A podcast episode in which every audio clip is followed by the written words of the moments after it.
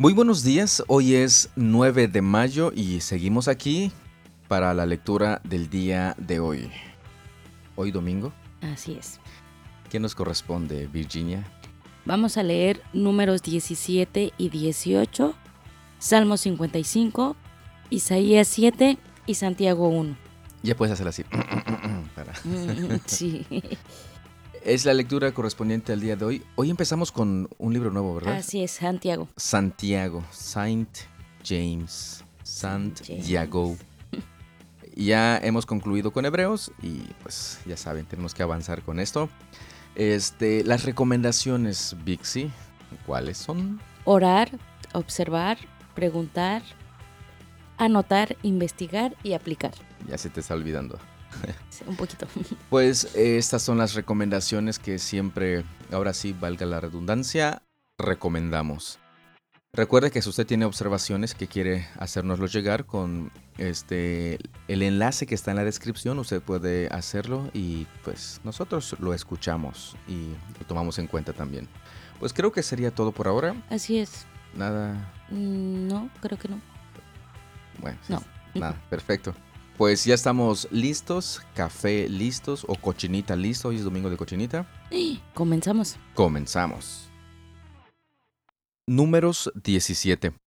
Entonces el Señor le dijo a Moisés, Diles a los israelitas que te traigan doce varas de madera, una por cada jefe de las tribus de los antepasados de Israel, y escribe el nombre de cada jefe en su propia vara. Escribe el nombre de Aarón sobre la vara de la tribu de Leví, pues debe haber una vara por cada jefe de tribu patriarcal. Coloca las varas en el tabernáculo delante del arca que contiene las tablas del pacto, donde me encuentro contigo. Entonces de la vara del hombre que yo elija saldrán brotes y finalmente pondré fin a las murmuraciones y a las quejas de este pueblo en contra de ustedes. Así que Moisés dio las instrucciones al pueblo de Israel, y cada uno de los doce jefes de las tribus, incluido Aarón, llevó una vara a Moisés. Entonces Moisés colocó las varas en la presencia del Señor en el tabernáculo del pacto. Al día siguiente, cuando Moisés entró en el tabernáculo del pacto, encontró que la vara de Aarón, que representaba a la tribu de Leví, había retoñado, echado brotes, florecido y producido almendras maduras. Después que Moisés sacó todas las varas de la presencia del Señor, las mostró al pueblo, y cada hombre tomó su propia vara. Entonces el Señor le dijo a Moisés, Pon la vara de Aarón permanentemente delante del arca del pacto para que sirva de advertencia a los rebeldes. Esto deberá poner fin a las quejas contra mí y evitará más muertes. Y Moisés hizo lo que el Señor le ordenó. Entonces el pueblo de Israel le dijo a Moisés, Estamos perdidos, moriremos, estamos arruinados. Cualquiera que tan siquiera se acerque al tabernáculo del Señor morirá. ¿Acaso estamos todos condenados a morir? Definitivamente Dios es el que confirma a sus siervos, nadie más, nadie, nadie más. El propio siervo puede hacer todo lo posible con tal de validar su eh, autoridad, vamos a llamarle de esa manera, pero Dios es el que, el que confirma esto. Y me llama mucho la atención la última parte, el último versículo, cuando los jefes de Israel dijeron, pues cualquiera que tan siquiera se acerque al tabernáculo del Señor morirá. Sí, es verdad es verdad, pero lo que ellos no supieron, o al menos eso creo, es que actualmente usted y yo, si nos acercamos a ese trono de la gracia, a ese tabernáculo, no moriremos. Bueno, siempre y cuando usted sea hijo de Dios. Hijo de Dios no significa que sea humano, no. A quienes dicen, es que todos somos hijos de Dios. Ah, no es cierto. Entonces, si usted es salvo, si usted es creyente, si usted ha confesado a Jesús como su Salvador, si usted vive en función del Evangelio, guardando sus mandamientos, procurando siempre vivir adorándole, sirviéndole, honrándole, y que ha sido salvado y que su Espíritu habita en usted, y que su sangre lo ha cubierto a usted y sus pecados han sido perdonados, entre muchas otras cosas, entonces sí es un hijo de Dios. Y usted puede acercarse a ese trono, a ese tabernáculo, y no va a morir. ¿Por qué? Porque Jesús ya murió en su lugar. Números 18. Luego el Señor le dijo a Aarón, Tú, tus hijos y tus parientes de la tribu de Leví serán los responsables de cualquier ofensa relacionada con el santuario, Pero solo tú y tus hijos serán los responsables de las faltas relacionadas con el sacerdocio. Trae a tus parientes de la tribu de Leví, tu tribu patriarcal, para que te ayuden a ti y a tus hijos a realizar los deberes sagrados delante del tabernáculo del pacto. Sin embargo, cuando los levitas realicen los deberes asignados en el tabernáculo, deberán tener cuidado de no acercarse a los objetos sagrados ni al altar. Si lo hacen, tanto tú como ellos morirán. Los levitas te ayudarán con el cumplimiento de sus responsabilidades del cuidado y el mantenimiento del tabernáculo, pero no podrá ayudarte ninguna persona que no esté autorizada.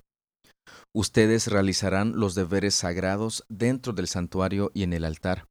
Si siguen estas instrucciones, el enojo del Señor nunca jamás se encenderá contra el pueblo de Israel. Yo mismo escogí a tus hermanos levitas de entre los israelitas para que sean tus ayudantes especiales. Ellos son un regalo para ti, dedicados al Señor para servir en el tabernáculo. Pero tú y tus hijos, los sacerdotes, deben llevar a cabo personalmente todos los rituales sacerdotales relacionados con el altar y con todo lo que está detrás de la cortina interior. Yo te doy el sacerdocio como un privilegio de servicio. Cualquier persona que se acerque al santuario sin estar autorizada será ejecutada. El Señor le dio más instrucciones a Aarón. Yo mismo te he puesto a cargo de todas las ofrendas sagradas que me trae el pueblo de Israel. A ti y a tus hijos les he dado todas estas ofrendas consagradas como su porción perpetua. A ti te corresponde la porción de las ofrendas sumamente santas que no se quema en el fuego. Esta porción de todas las ofrendas sumamente santas, las ofrendas de grano, las ofrendas por el pecado y las ofrendas por la culpa, será sumamente santa y te pertenece a ti y a tus hijos. La comerás como una ofrenda sumamente santa. Todo varón puede comer de ella y deben tratarla como sumamente santa.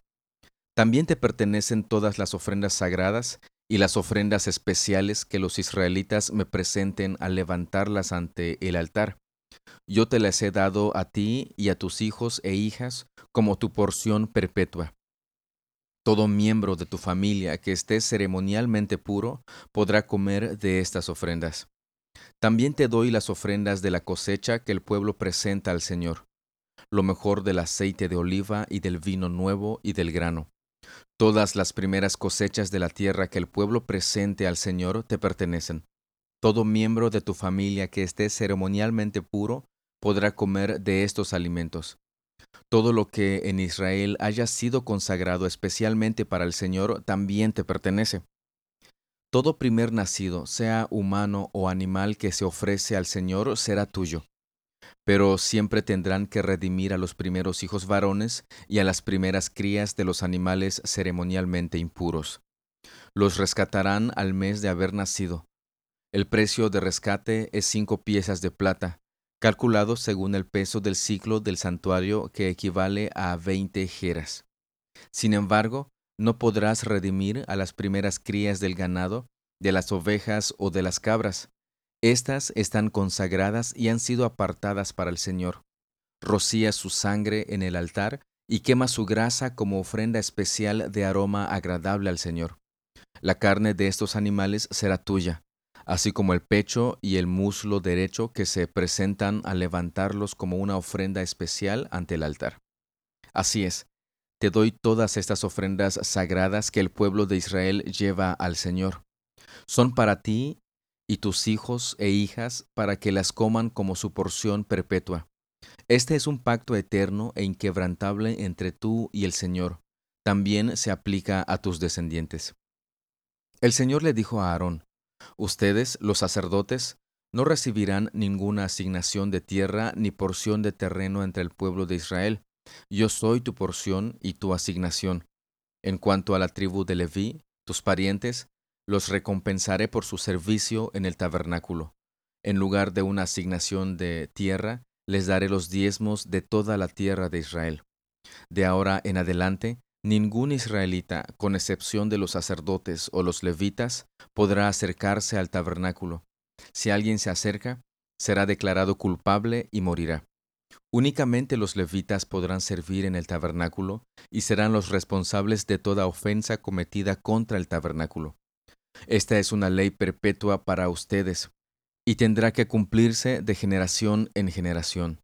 Los levitas no recibirán ninguna asignación de tierra entre los israelitas, porque yo les he dado los diezmos del pueblo de Israel, que han sido entregados como ofrendas sagradas al Señor. Esta será la porción de los levitas, por eso les he dicho que no recibirán ninguna asignación de tierra entre los israelitas. El Señor también le dijo a Moisés, Da las siguientes instrucciones a los levitas. Cuando reciban de los israelitas los diezmos que les he asignado como su porción, entreguen una décima parte de ellos, un diezmo de los diezmos, al Señor como ofrenda sagrada.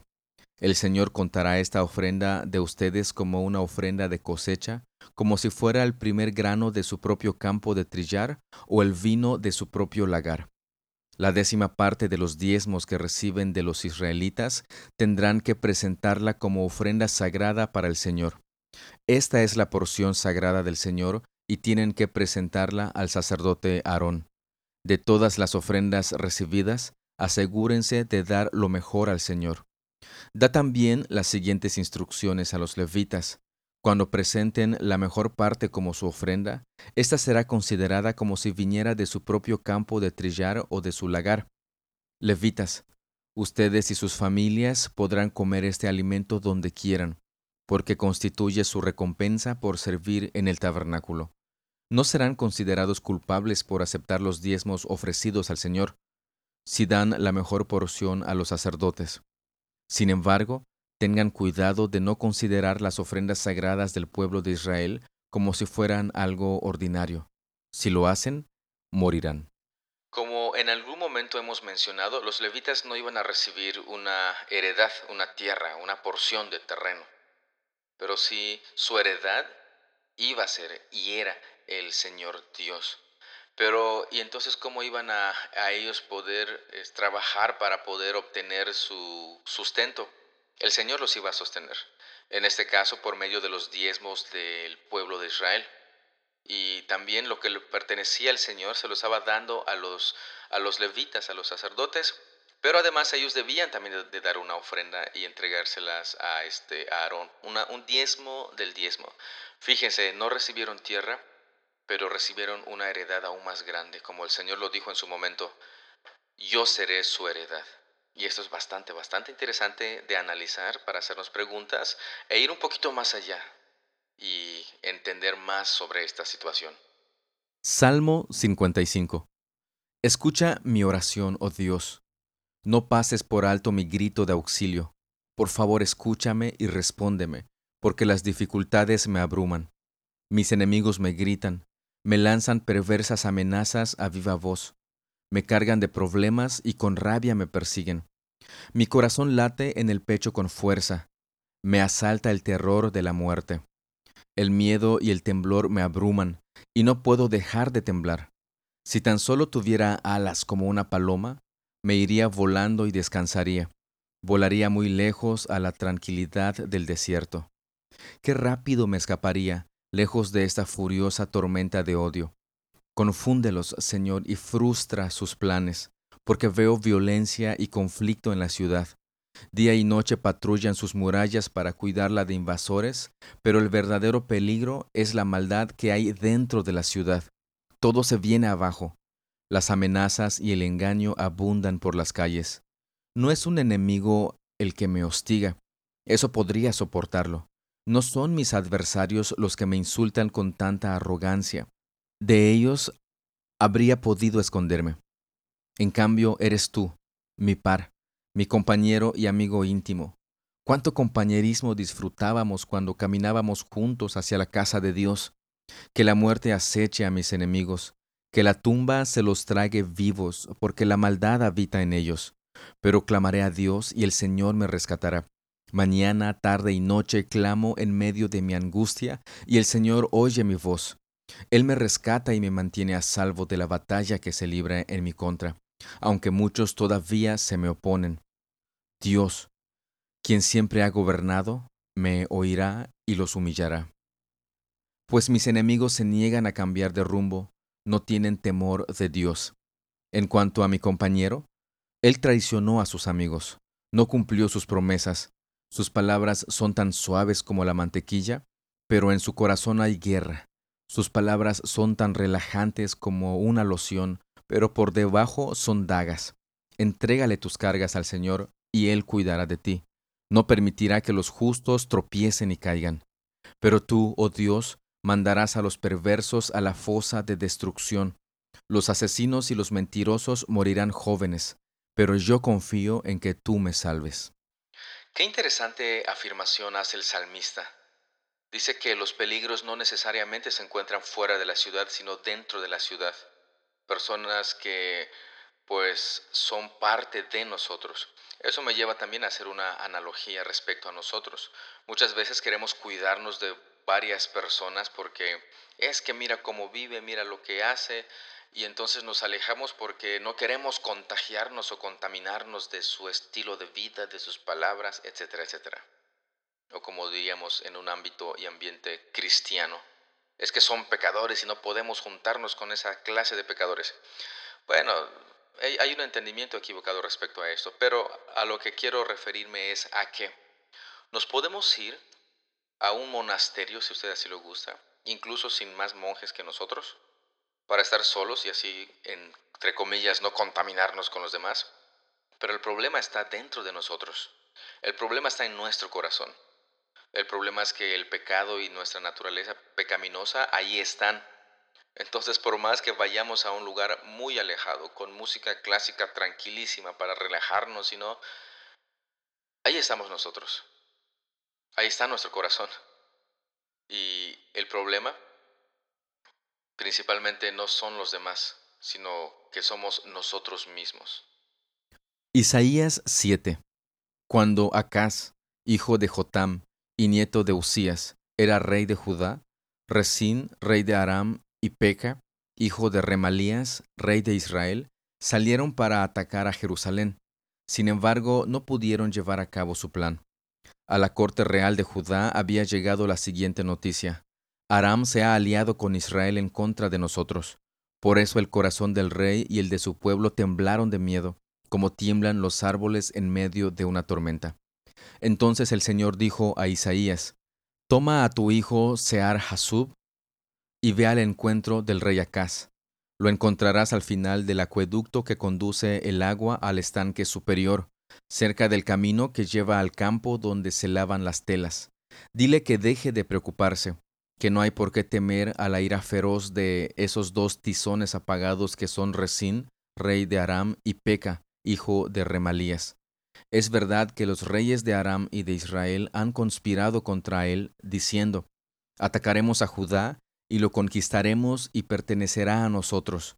Después pondremos en el trono de Judá al hijo de Tabeel. Pero esto dice el Señor soberano. Esta invasión nunca sucederá, nunca se llevará a cabo, pues Aram no es más fuerte que Damasco, su capital, y Damasco no es más fuerte que Resín, su rey. En cuanto a Israel, dentro de sesenta y cinco años será aplastado y destruido por completo. Israel no es más fuerte que Samaria, su capital, y Samaria no es más fuerte que Peca, hijo de Remalías, su rey. A menos que ustedes tengan una fe firme, no puedo hacer que permanezcan firmes. Más tarde el Señor le envió al rey Acaz el siguiente mensaje. Acaz, pídele al Señor tu Dios una señal de confirmación, hazla tan difícil como quieras, tan alta como los cielos o tan profunda como el lugar de los muertos. Pero el rey se negó. No, dijo el rey, no pondré a prueba al Señor así. Entonces Isaías le dijo, Escuchen bien, ustedes de la familia real de David, ¿acaso no les basta con agotar la paciencia humana? ¿También tienen que agotar la paciencia de mi Dios? Muy bien, el Señor mismo les dará la señal. Miren, la Virgen concebirá un niño, dará a luz un hijo y lo llamarán Emanuel, que significa Dios está con nosotros. Cuando ese hijo tenga edad suficiente para escoger lo correcto y rechazar lo malo, estará comiendo yogur y miel.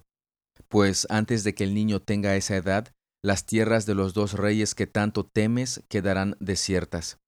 Luego el Señor hará venir sobre ti, sobre tu nación y sobre tu familia, hechos como nunca hubo desde que Israel se separó de Judá.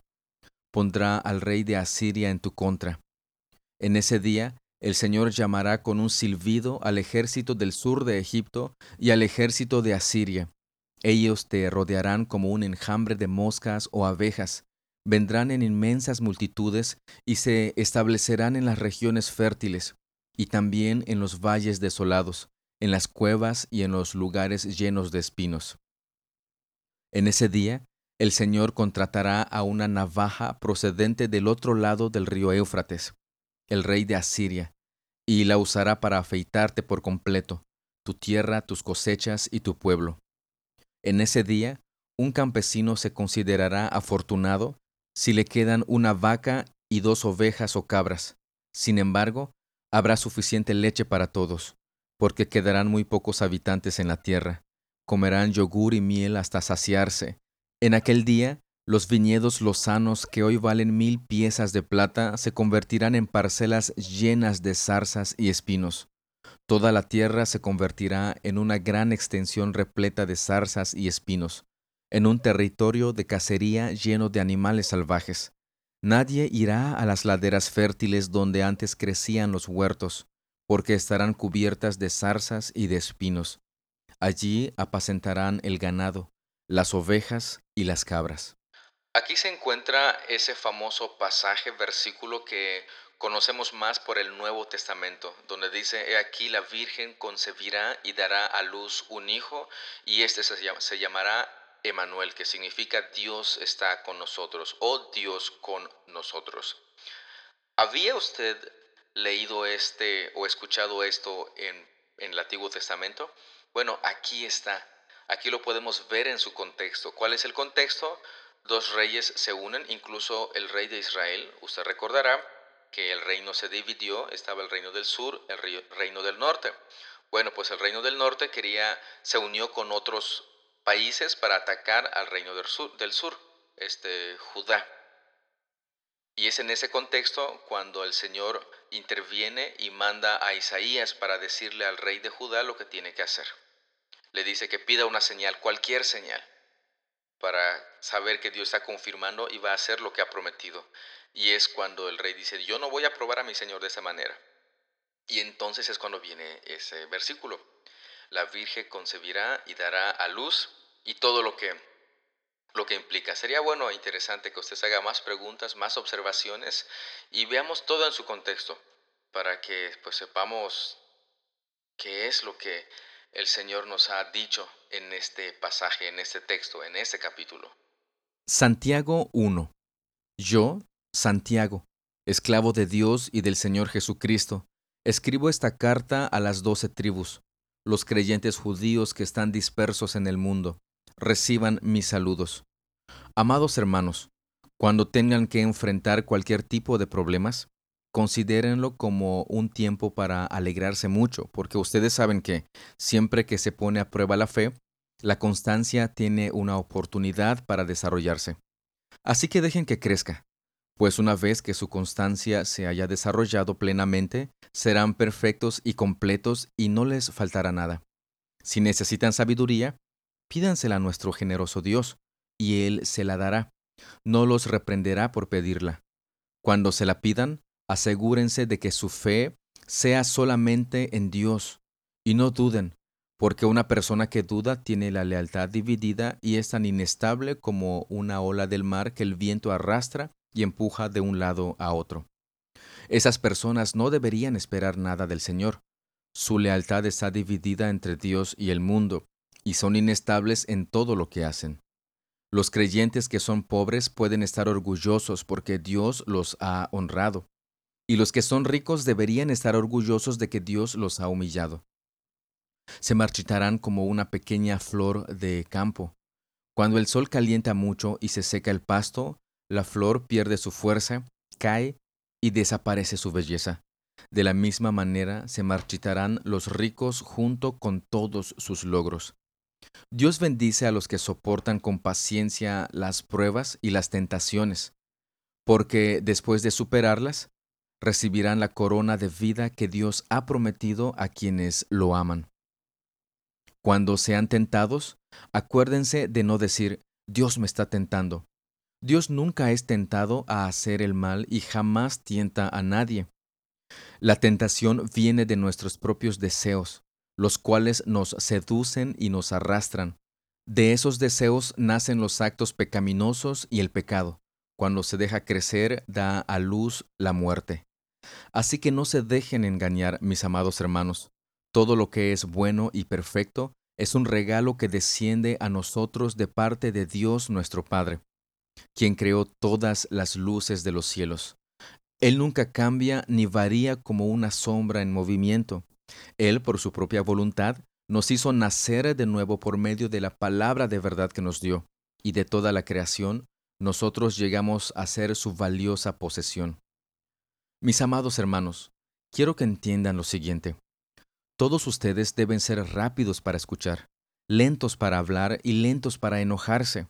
El enojo humano no produce la rectitud que Dios desea.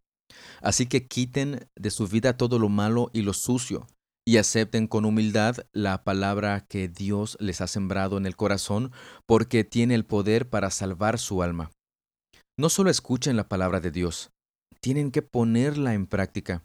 De lo contrario, solamente se engañan a sí mismos, pues si escuchas la palabra pero no la obedeces, sería como ver tu cara en un espejo. Te ves a ti mismo, luego te alejas y te olvidas de cómo eras. Pero si miras atentamente en la ley perfecta que te hace libre y la pones en práctica y no olvidas lo que escuchaste, entonces Dios te bendecirá por tu obediencia. Si afirmas ser religioso pero no controlas tu lengua, te engañas a ti mismo y tu religión no vale nada. La religión pura y verdadera a los ojos de Dios Padre consiste en ocuparse de los huérfanos y de las viudas en sus aflicciones, y no dejar que el mundo te corrompa. Qué interesante libro, qué interesante este primer capítulo de Santiago. En la primera parte nos menciona que si estamos nosotros en problemas, que debemos de considerarlo como tiempo para alegrarnos. ¿Por qué? Pues porque en medio de esos problemas y por medio de esos problemas, el Señor va obrando para hacernos perfectos y completos en Él. O sea, que si estoy sufriendo, estoy en medio de diversos problemas y le digo, Señor, quítame los problemas, es como decirle, Señor, no quiero ser perfecto, no trabajes en mí, no lo necesito. También nos dice que si necesitamos sabiduría, pidámoslo a nuestro Dios porque Él nos va a dar este, la sabiduría que, que pidamos. Y pues más adelante hay, hay, bastantes cosas que me gustaría mencionar y ampliar en este, este capítulo. Por ejemplo, cuando dice que no solo tenemos que escuchar la palabra de Dios, sino que tenemos que ponerla en práctica. Esto está a partir del versículo 22. Dice que si solamente escuchamos la palabra de Dios y no la obedecemos, no la ponemos en práctica, es como si me miro al espejo y me volteo y ya no sé quién, es, quién soy después. En la última parte, versículo 26, también dice que, bueno, si yo digo ser religioso, y con religioso me eh, se refiero o se refiere aquí a, ser, a decir que soy creyente, que soy cristiano, pero no controlo mi lengua, me engaño a mí mismo y mi religión no vale absolutamente nada. O sea que si soy un chismoso, hablo de mi prójimo a sus espaldas y que no me escuche porque no me cae bien o está haciendo aquello y no... Ah, bueno, usted ya me entenderá, o ya me entiende, mejor dicho, pues dice que nos estamos engañando a nosotros mismos y por más religioso y golpes de pecho que me dé, no vale de absolutamente nada. ¿Cuál es la verdadera religión? ocuparse de los huérfanos, de las viudas, y no dejar que el mundo nos corrompa. Vivir en, función, en función del Evangelio es eso.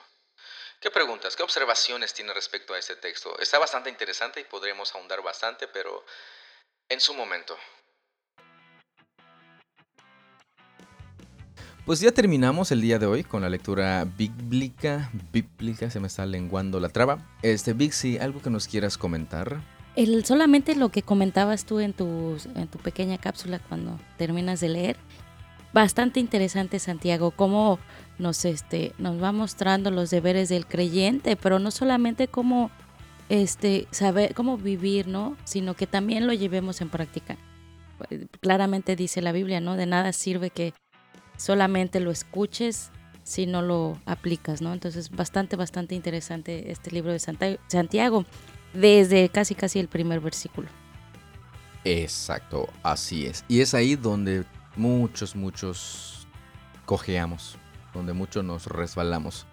Porque puedo yo hasta, hacer un ritual antes de tomar mi Biblia y pegarlo a mi frente y, y casi, casi este, prenderle incienso y todo. Y y no quiero que se maltrate, que este y lo dejo abierto a un lado de mi cama porque así el Señor ah, o sea, o sea, ¿de qué sirve todo eso si no estamos viviendo en función de eso? Pues no no no hacen lo mismo los que tienen sus ídolos o sus imágenes, Que no les pase nada, tenlo ahí cuidadito, pero enmarcado. enmarcado casi casi sí. Pero aquí lo que Santiago nos está diciendo es que pues tenemos que vivir en función de eso para poner un ejemplo, en el mismo libro, al principio dice sobre cuando nos encontramos en problemas. Pues dice, alégrense, ténganlo por sumo gozo cuando estamos en problemas. ¿Quién se alegra cuando estamos en problemas? Eso te iba a decir, ups, ¿y quién se pone alegre? Exacto, sí, es, este, es, es, es difícil. Pero entendiendo cuál es el objetivo y que el Señor está trabajando en nuestra vida en medio de esos problemas, en medio de esas dificultades, pues ya mi gozo no es porque estoy sufriendo, mi gozo es porque el Señor está trabajando en mi vida, en mi corazón, de modo que, que pueda yo ser perfeccionado y en ese proceso de santificación pueda yo este, ir avanzando. Es, ese es el motivo del, gozo que, que, nos dice Santiago. Pero, al menos personalmente, y tú, tú me conoces, tú ya sabes las situaciones que hemos vivido y que viviremos, y que estamos viviendo, ¿no? Este, cuando de repente uno se siente frustrado, cansado, y dice, ¿saben qué? Ya me voy de aquí, aquí no quiero nada. Pero este, anoche, por ejemplo, estaba yo reflexionando en eso y dije, Señor, mándanos a otro lugar. Pero hoy nos toca Santiago y leo esto y dije, ay, perdóname Señor porque soy un cobarde. es bastante interesante. O sea, eh, a, lo que me refiero es que pues tenemos que aplicar esto, vivir en función de esto.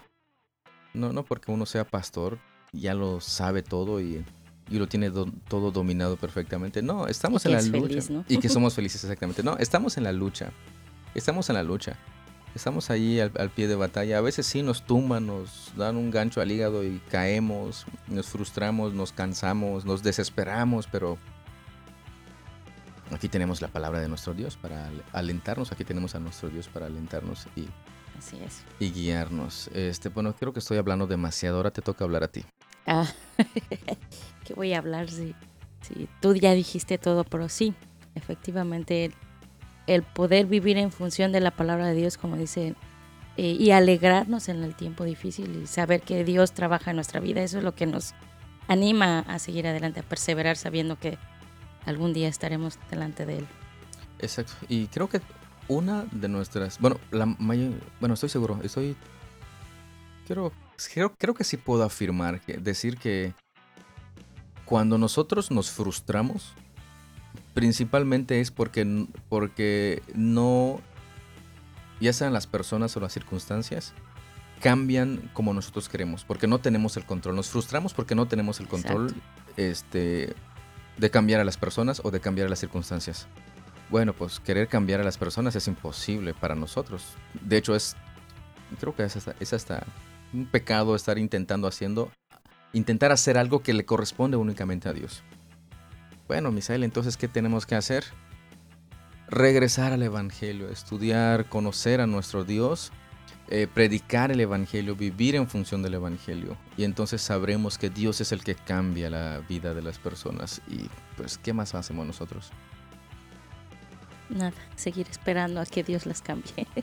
y hacer, hacer lo, que nos corresponde. Hacer lo que nos corresponde, obedecer la palabra de nuestro Dios, vivir en función de la palabra de nuestro Dios. Y entonces continuamos con ese... No es cierto, ya nos pasamos. este, pues ya vamos a, concluir el día de hoy. Muchas, muchas gracias por su tiempo. Muchas gracias por su atención. Si usted quiere echarse un cafecito con nosotros por medio de esa plática, ya sea videollamada o algo, avísanos porque hay un montón de cosas que podemos platicar. Y aquí por cuestiones de tiempo, pues no lo vamos a, a ampliar. Pero gracias por su tiempo, su atención. Dios los bendiga y estamos en contacto. Nos escuchamos el día de mañana. Sí, esta mañana. Saludos a todos los que nos escuchan. A todos, todos, todos. Así es. Vamos a tener que pedir cómo se dice en maya, en francés, en inglés, en en coreano, en, en todos los idiomas. en italiano. Hasta luego, hasta luego, ya me estoy extendiendo. Hasta luego.